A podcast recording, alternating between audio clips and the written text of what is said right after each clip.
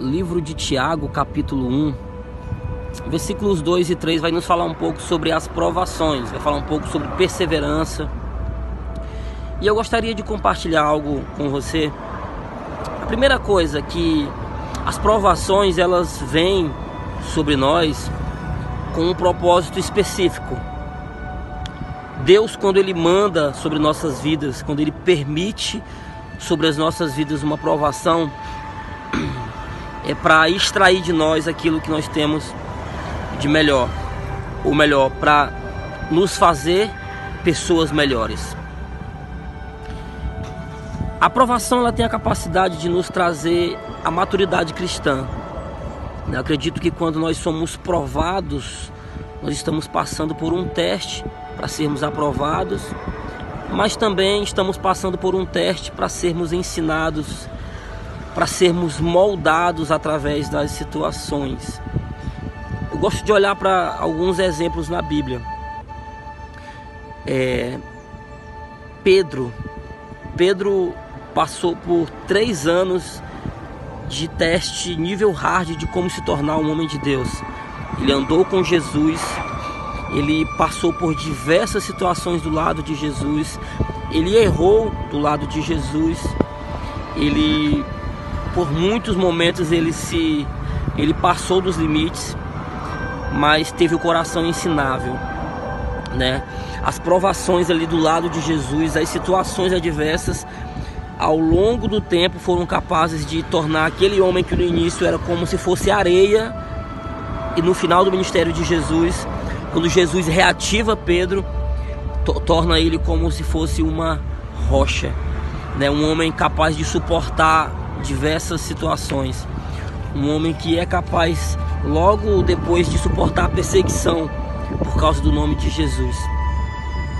E, e não só isso, né? Pedro foi um, um cara que, que começou a igreja lá nos primórdios.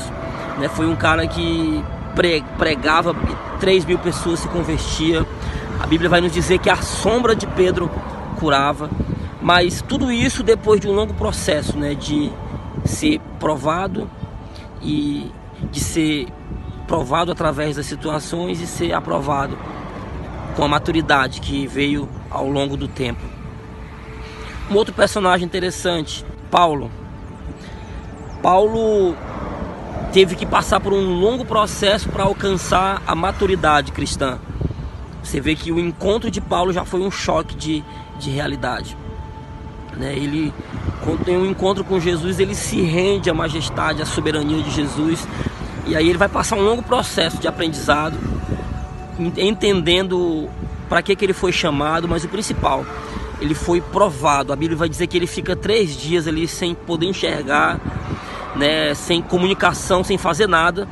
Mas eu entendo que a provação que Paulo teve que passar gerou nele uma maturidade acerca de quem ele era de quem Cristo era na vida dele, de quem ele se tornaria em Jesus.